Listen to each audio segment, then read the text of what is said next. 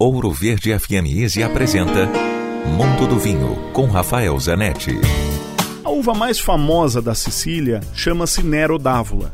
É uma uva que faz vinhos mais encorpados e mais alcoólicos. Mas o meu preferido não foi dessa variedade, foi da uva Nerello Mascalese. É uma uva muito pouco conhecida, que é plantada nas encostas do vulcão Etna. São vinhedos de mais de 100 anos, vinhos macios, sutis, elegantes, lembra uma Pinot Noir, com muito aroma.